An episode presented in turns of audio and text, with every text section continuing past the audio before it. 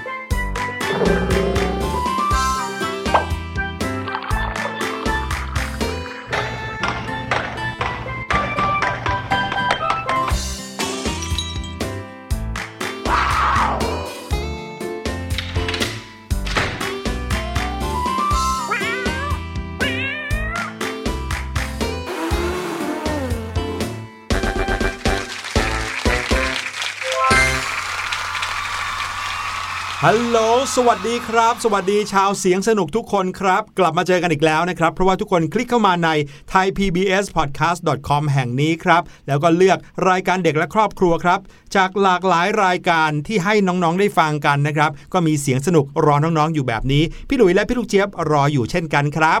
และก็รออยู่แบบมีเรื่องราวสนุกสนานเต็มไม้เต็มมือพกมาเต็มกระเป๋าเลยแหละค่ะ เป็นเรื่องราวทั้งที่มีสาระมีความรู้นะคะ แล้วก็ยังมีความสนุกสนานอีกด้วยค่ะ ไม่ว่าความสนุกสนานนั้นนะคะ จะมาในรูปแบบของเสียง ทั้งเสียงของพี่หลุยแล้วก็เสียงของพี่ลูกเจี๊ยบ แต่ก็ยังมาในรูปแบบของเสียงอื่นๆด้วยนะคะ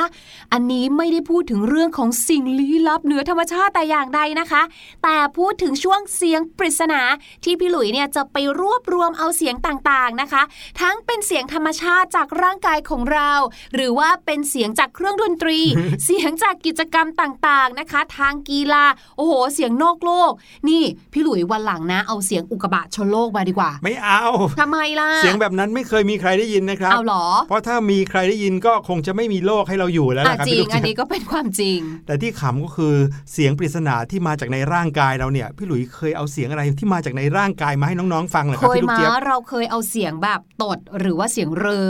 อ๋อเราเคยใช้เสียงนี่ไงเสียงท้องร้องอ๋อนึกว่าในระหว่างจัดรายการก็เรือไปด้วย บอกเลยนะว่าถึงแม้ตอนนี้ลมจะเต็มกระเพาะแต่ก็พยายามนะครับน้องๆ ไม่ให้ออกมาให้น้องๆได้ยินเดี๋ยวจะนึกว่าเป็นเสียงปริศนาครับแต่ว่าวันนี้ครับเสียงปริศนาของเราง่ายมากเลย เพราะว่าพักซะหน่อยให้น้องๆ พักสมองกันหน่อยไม่จำเป็นต้องคิดเยอะเหมือนอย่างทุกๆ เทปที่ผ่านมาครับ เสียงปริศนาในวันนี้น้องๆ คุ้นเคยทุกๆ วันอยู่แล้ว ลองไปฟังกันครับ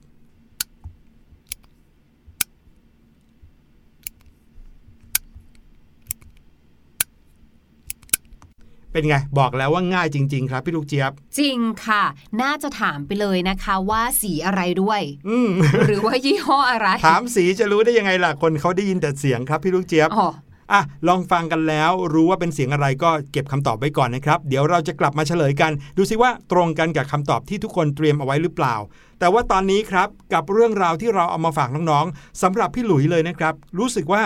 สิ่งเนี้ย แทบจะเรียกได้ว่าเป็นสิ่งมหัศจรรย์ของประเทศไทยก็ว่าได้ครับพี่ลูกขเจี๊ยบนาดนั้นเลยเหรอคะอืมเพราะว่ากว่าจะสร้างสิ่งนี้ขึ้นมาได้ ไม่ใช่เรื่องง่าย ๆ ใช้เวลาสร้างเกิน 10 ปีโอ้โหนี่ยิ่งกว่าซีรีส์เกาหลีเรื่องหนึ่งอีกนะคะอืมเพราะว่าพี่ลูกเจี๊ยบอะนึกว่าพี่หลุยเนี่ยไปได้แรงบันดาลใจมาจากซีรีส์เกาหลีเรื่องนี้ เรื่อง The Tunnel อ๋อ เรื่อง The Tunnel ที่เป็นอุโมงค์ใช่ไหมใช่แล้วเออเอออันนี้ก็เป็นอุโมงค์เหมือนกันครับ แต่หลาย ๆ คนไม่ได้รู้จักเขาในชื่ออุโมงค์ครับอ้าวแล้วรู้จักในชื่ออะไรคะรู้จักในชื่อถ้ำครับอ๋ออ้าว เดี๋ยว มันไม่เหมือนกันนะคะ ระหว่างอุโมงค์กับถ้ำเนี่ยอืมสรุปแล้วเขาจะเป็นอุโมงค์หรือว่าจะเป็นถ้ำล่ะคะเนี่ย พี่ลูกเจี๊ยบอยากรู้แล้ว เชื่อว่าน้องๆ ก็อยากรู้เหมือนกัน ถ้าอย่างนั้นเราไปกันเลยครับ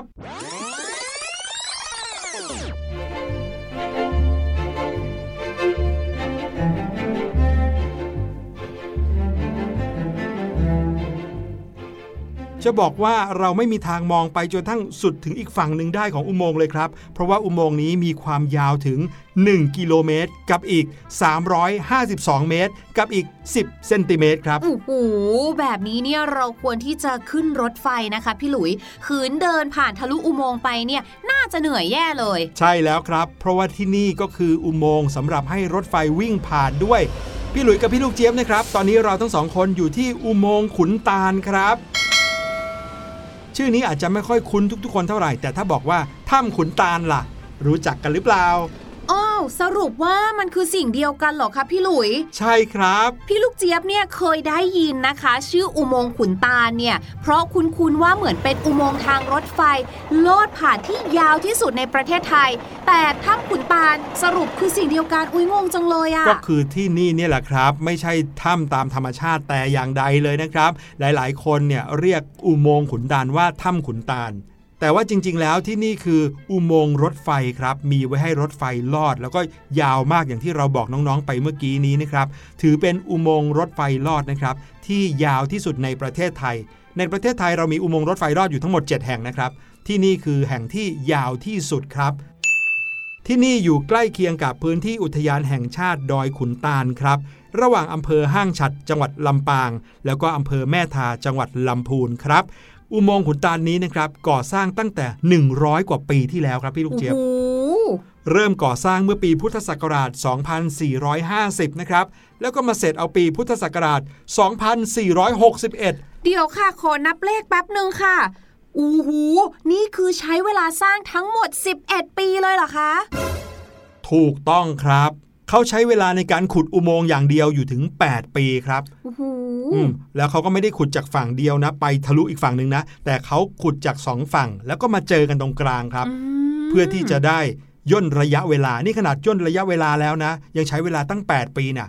นั่นนะสิคะ แต่ก็เข้าใจได้อยู่ละค่ะ เพราะว่าตรงบริเวณนี้เนี่ยน่าจะเป็นเหมือนกับว่าภูเขาลูกหนึ่งแหละใช่ไหมอืมแล้วก็มาขุดทำเป็นถ้ำโอ้โหเดี๋ยวนะพี่หลุย มันเกิดขึ้นเมื่อร้อยกว่าปีที่แล้ว แล้วเขาใช้อะไรขุดอะทำไมเขาถึงทำได้เก่งขนาดเนี้ยนี่แหละครับ พี่หลุยถึงได้บอกว่าที่นี่สำหรับพี่หลุยแล้วเปรียบเสมือนกับเป็นสิ่งมหัศจรรย์ของโลกเลยของประเทศไทยเราเนี่ยนะครับ ก็เพราะว่าในสมัย 100 ปีที่แล้วเนี่ยนะครับแม้ว่าจะมี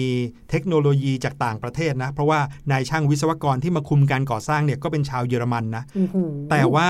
อุปกรณ์ทั้งหลายที่ใช้เนี่ยก็มีแค่อุปกรณ์มือครับ พลั่วจอบเสียมอะไรทั้งหลาย แล้วก็กำลังคนอีกนับหมื่นนับพันที่มาช่วยกันขุดสถานที่แห่งนี้ครับ อืม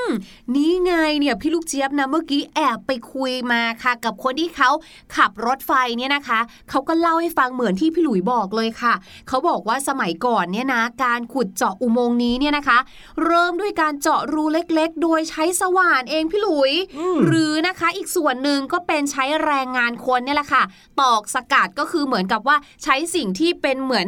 ตะปูขนาดใหญ่หน่อยอะครับผมเสร็จแล้วก็ค้อนอีกอันหนึงตอกตอกตอกไปเรื่อยๆคิดเพื่อดูสิให้ใช่ เพื่อให้มีรูเนี่ยนะคะ ลึกเข้าไปจะได้เอาดินระเบิดไดนาไมต์อะค่ะ หรือเป็นระเบิดสมัยก่อนอย่างเงี้ยครับฝังเข้าไปในรูนั้นเพื่อที่จะระเบิดภูเขาอืมทำให้ก้อนหินก้อนใหญ่ๆเนี่ยระเบิดกลายเป็นอุโมงค์ขนาดใหญ่นะคะ แต่มันก็ต้องมีหินก้อนใหญ่มากๆนะที่แบบ อาจจะระเบิดไม่ได้ หรือว่าทำให้ระเบิดแตกเป็นก้อนเล็กๆ ไม่ได้ แบบนี้เขาทำยังไงล่ะคะเนี่ย โอ้โห วิธีการก็สมกับเป็นวิธีเมื่อร้อยปีที่แล้วเลยนะครับ เขาใช้วิธีที่น่าทึ่งมากๆ พี่หลุยเองก็ไม่เคยรู้มาก่อนจนกระทั่งได้มาศึกษาเนี่ยแหละครับ เขาใช้วิธีการสุมไฟครับอุ๊ยพี่ลูกเจี๊ยบถนัดการสุ่มไฟเนี่ย แต่อันนี้คือเขาจุดไฟครับอ๋อจุดไฟเอาฟืนมาก่อจุดไฟเพื่อให้เกิดไฟกองไฟขึ้นใหญ่ในอุโมงค์นะครับค่ะแล้วก็ร้อนร้อนร้อนขึ้นเรื่อยค่ะๆแน่นอนครับไฟนั้นก็ทำให้ก้อนหินนั้นร้อนจัดใช่เมื่อก้อนหินร้อนจัดแล้วเนี่ยนะครับเรียกได้ว่าร้อนเปรียบเสมือนกับเหล็กร้อนๆเลยค่ะเขาก็เอาน้ำราดลงไป อ้าวแล้วจะเกิดอะไรขึ้นคะ เมื่อร้อนจัดมาเจอกับความเย็นของน้ำที่ราดลงไปปึ้ม หินนั้นก็จะแตกเป็นเสียงๆครับ อ๋อ อุ้ยพี่ลูกเจี๊ยบนึกถึงแก้วที่บ้านเลยค่ะ เวลาที่เราเนี่ยนะคะเพิ่งจะผ่านการใช้งานแบบว่าออกจากไมโครเวฟแล้วพี่ลูกเจี๊ยบเนี่ยวางในอ่างล้างจาน แล้วก็เปิดน้ำเลยอย่างเงี้ยโอ้โหบางทีก็มีร้าวมีบินเหมือนกัน ต้องเป็นหลักการเดียวกันแน่ๆเลย ถูกต้องเลยละครับ แล้วคิดดูสิครับว่าใช้วิธีด้วยมือแบบนี้เนี่ยแต่ว่าขุดอุโมงค์ลึกถึง 1.3 กิโลเมตร ถ้ามาจากสองฝั่งนะก็ฝั่งละประมาณ 600 กว่าเมตรเลยนะอื้อหือแล้วก็ค่อยๆ ขุดไปทีละนิด ทีละนิด ทีละนิดแบบนั้น แล้วไม่ใช่แค่ขุดเข้าไปให้พอดีตัวคนนะครับ ความสูงของอุโมงค์ขุนตาลนี้นะครับ สูงถึง 5 เมตร 50 เซนอู้สูงแล้วอยู่ก็นะกว้าง 5 เมตร 20 เซนแล้วคิดดูสิกว่ามนุษย์เนี่ยจะใช้อุปกรณ์เล็กๆ แบบนั้นทำให้อุโมงค์กลายเป็นอุโมงค์ใหญ่ขนาดนั้น จะใช้คนใช้แรงงานมหาศาลขนาดไหนนะครับ แถมนะคะ อุโมงค์นี้เนี่ยไม่ใช่อุโมงค์ที่ดูแบบไม่แข็งแรงด้วยนะคะ แม้ว่าจะเป็นสมัยเมื่อร้อยกว่าปีที่แล้วนะ อุโมงค์นี้นะคะ เป็นอุโมงค์ประเภทคอนกรีตเสริมเหล็กตลอดแนวเลยนะคะ ดังนั้นเนี่ยจาก 8 ปีใช่ไหมคะ พี่หลุยที่เขาใช้เวลาในการขุดอุโมงค์ใช่ไหมให้มาเจอกัน ให้มาเจอกัน อีกที่เหลือนะคะอีก 3 ปีค่ะ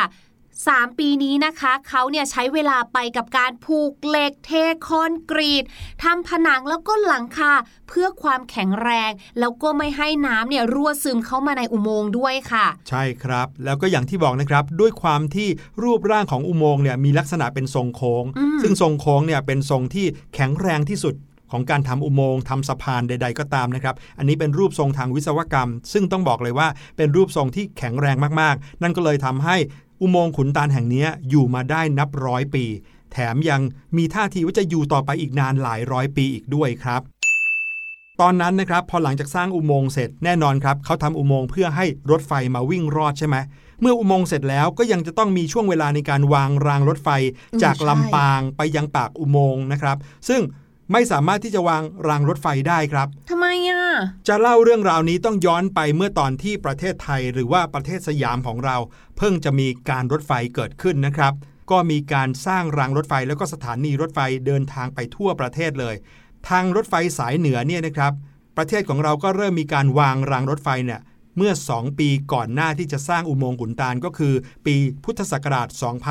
2448 ครับเขามีการเปิดการเดินทางรถไฟจากกรุงเทพไปถึงปากน้ำโพ จังหวัดนครสวรรค์ครับ นั่นถือเป็นการสร้างรถไฟขึ้นเหนือเป็นครั้งแรก แล้วก็คืบหน้าเป็นช่วงๆตามแผนงานครับเขาก็ตั้งปลายทางเอาไว้ว่าเมื่อทางรถไฟสายเหนือทำเสร็จเนี่ยจะต้องมีปลายทางอยู่ที่เมืองเชียงใหม่อ ตอนนั้นครับนายช่างผู้ทำการสำรวจในครั้งนั้น พิจารณาแล้วทุกแง่ทุกมุมครับว่าถ้าจะไปถึงเชียงใหม่ได้ ไม่มีทางไปทางอื่นได้ ยังไงก็ต้องเจาะอุโมงค์ใต้ภูเขาแห่งนี้ครับ เหมือนกันอย่างที่ในประเทศยุโรปเขาทำกันครับแต่แน่นอนว่าในสมัย 100 กว่าปีที่แล้ว การขุดอุโมงค์ลอดใต้ภูเขาเนี่ยยาวเป็นกิโลเมตรด้วย ถือเป็นเรื่องที่ชาวสยามไม่เคยได้ยินมาก่อนนั่นน่ะสิแล้วก็ไม่คะมีใครเชื่อว่าจะทำได้ด้วย ประเทศสยามตอนนั้นก็ได้นายช่างวิศวกรคนเก่งมาจากประเทศเยอรมนีครับ ชื่อว่ามิสเตอร์เอมิลไอเซนโฮเฟอร์ครับ เขาเป็นผู้ควบคุมการก่อสร้างทั้งหมด และที่สำคัญนะ เขาไม่ได้ควบคุมการก่อสร้างอย่างราบรื่นนะครับ ทุกอย่างเนี่ยผ่านไปได้โดยความลำบากยากเย็น เพราะว่ากว่าจะเกณฑ์คนงานมาช่วยกันได้ แถมอยู่ดีๆ ก็ถึงสงครามโลกเฉยเลยอ้าวตอนนั้นเกิดสงครามโลกครั้งที่หนึ่งขึ้นครับ แน่นอนว่า ประเทศเยอรมนีถือเป็นประเทศที่เป็นตัวร้ายในสงครามโลกครั้งที่หนึ่งครับนายช่างของเราซึ่งเป็นวิศวกรใหญ่ก็เป็นชาวเยอรมนีเหมือนกัน ก็เลยถูกจับแล้วก็ถูกส่งตัวกลับประเทศเยอรมนีไปครับ นั่นก็เลยทำให้ การสร้างอุโมงค์แห่งนี้ทำไปโดยที่เขาไม่ได้อยู่ในประเทศไทย แต่สุดท้ายนะครับหลังจากสงครามจบลงมิสเตอร์โฮเฟอร์คนนี้ก็กลับมายังประเทศสยาม แล้วเขาก็ไม่เคยกลับไปเยอรมนีอีกเลย ด้วยความผูกพันกับการมาอยู่ในเมืองไทย ผูกพันกับคนไทย แล้วก็ชื่นชอบประเทศไทยนะครับเขาก็เสียชีวิตอยู่ที่ประเทศไทยนี่เอง แหมเล่านอกเรื่องไปซะเยอะเลยนะครับ แต่ว่าสำหรับคำถามที่ถามว่า แล้วทำไมยังไม่สามารถวางรางรถไฟ ผ่านอุโมงค์ได้ถึงแม้ว่าจะสร้างอุโมงค์เสร็จแล้ว นั่นก็เป็นเพราะว่าการสร้างทางรถไฟขึ้นไปถึงเชียงใหม่เนี่ยไม่ได้เจอเพียงแค่ภูเขาขุนตาลแห่งนี้เท่านั้นครับแต่ยังเจอหน้าผาด้วย ซึ่งก็เป็นหน้าผาลึกถึง 3 ช่วงครับพี่ลูกเจี๊ยบ นั่นก็เลยทำให้จะต้องมีการ สร้างทางรถไฟบนสะพานซะก่อนครับ ซึ่งสะพานที่เอาไว้ทำรางรถไฟตลอด 3 ช่วงก่อนจะมาถึงถ้ำขุนตาลเนี่ยนะครับ มีความลึกมากเลยนะครับ เทียบความสูงเท่ากับตึกประมาณ 8 ชั้นโอ้โหอืมดังนั้นเนี่ยนอกจากสร้างอุโมงค์ขุนตาลแล้วก็ยังจะต้องไปสร้างสะพาน เพื่อเอาไว้วางรางรถไฟ เพื่อข้ามหุบเหวสามแห่งตรงนั้นซะก่อนด้วยครับ อืม เก่งมากๆเลยนะคะ เนี่ยคนสมัยก่อน นอกจากจะเก่งแล้วนะคะ ยังจะต้องมีความมุ่งมั่นมาก ๆเลยนะพี่หลุยอืมเพราะว่าใช้เวลาตั้งหลายปีแน่กว่าจะเสร็จนะคะ คราวนี้ค่ะ เราก็ได้รู้แล้วเนาะว่า ถ้ำนี้หรือว่าอุโมงค์นี้เนี่ยนะคะ คืออะไรมีที่มาที่ไปอย่างไร มาถึงอีกหนึ่งอย่างค่ะ ที่ก็น่าสนใจไม่แพ้กันเลย นั่นก็คือชื่อของเขาค่ะที่บอกว่าเป็นชื่ออุโมงค์ขุนตาลค่ะอืมหลายๆ คนเนี่ยคงจะนึกภาพว่าอ๋อ น่าจะสะกดว่าตอเต่าสระอาลอลิงใช่ไหมคะอืมแต่จส่วนริงใหญ่ๆ แต่จริง ๆ แล้วเนี่ยนะคะ ชื่อของเขาเนี่ยขุนตาลเนี่ยสะกดตรงไปตรงมาเลยค่ะ คือตอเต่าสระอานอหนูค่ะ อืมอุโมงค์ขุนตาลนะครับ ก็สะกดตรงตัวอย่างที่พี่ลูกเจี๊ยบบอกเลยครับ ว่าแต่ว่าพอพูดว่าขุนตาลสะกดแบบนี้ปุ๊บแล้ว มีความหมายหรือเปล่า หมายความว่ายังไง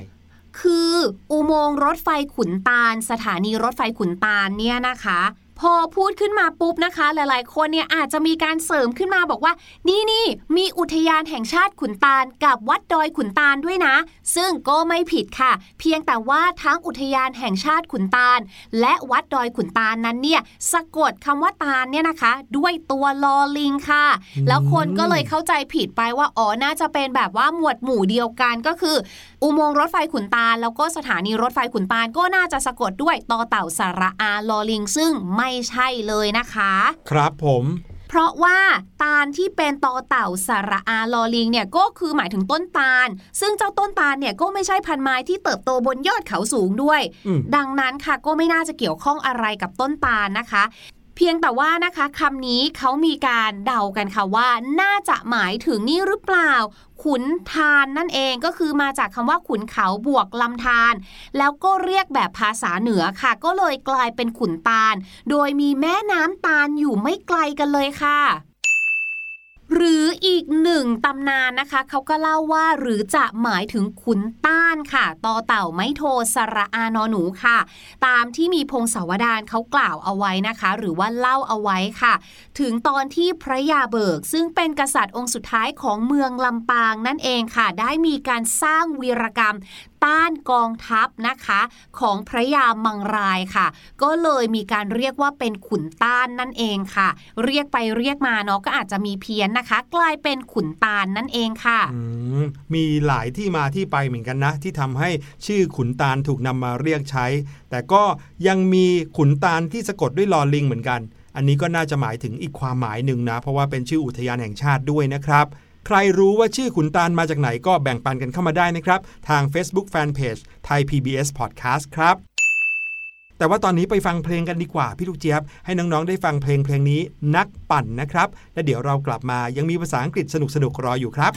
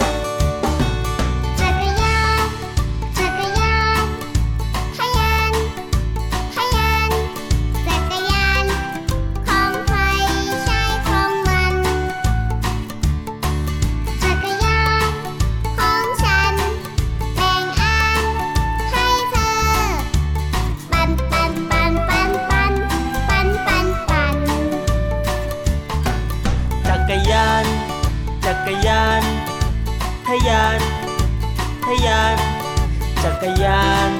ของใครใช่ของมัน จักรยานของฉันแบ่ง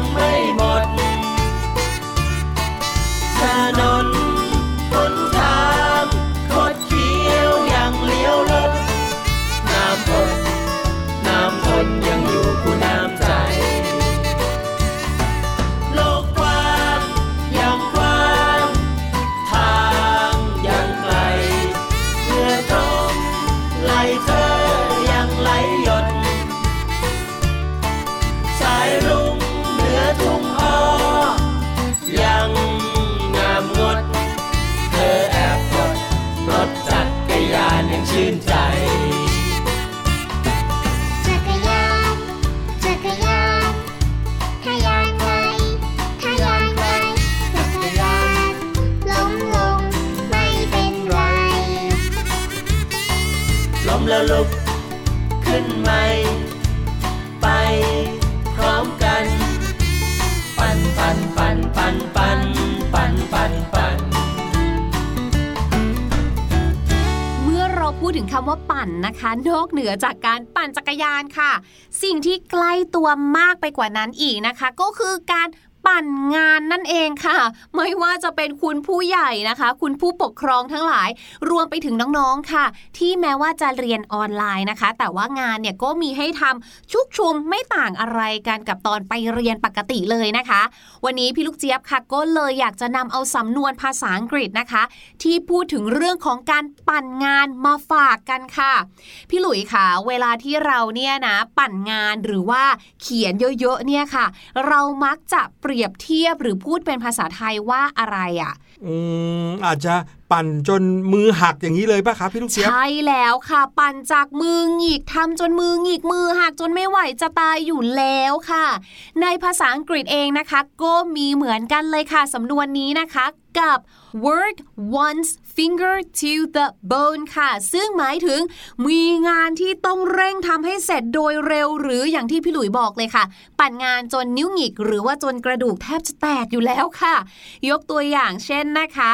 I'm working my fingers to the bone นะคะ พรุ่งนี้จะต้อง present แล้วแล้วก็มีงานอะไรอีกหลายอย่างมากมาย เนี่ยพี่ลูกเจี๊ยบเนี่ยนะทำงานจนนิ้วเนี่ยนะคะจะหงิกตายอยู่แล้ว เพราะฉะนั้นพี่หลุยค่ะ ขอกำลังใจเป็นชานมไข่มุกสักแก้วได้ไหมคะทำไมจะไม่ได้ล่ะครับ พี่ลูกเจี๊ยบแหมน่ารักที่สุดเลย และตอนนี้ก็ได้เวลาที่เราจะมาเฉลยเสียงปริศนากันแล้วละครับ เสียงปริศนาในวันนี้คือเสียงของอะไรลองฟังกันอีกสักที บอกเลยนะว่าเนี่ยแทบจะเฉลยเลยละครับ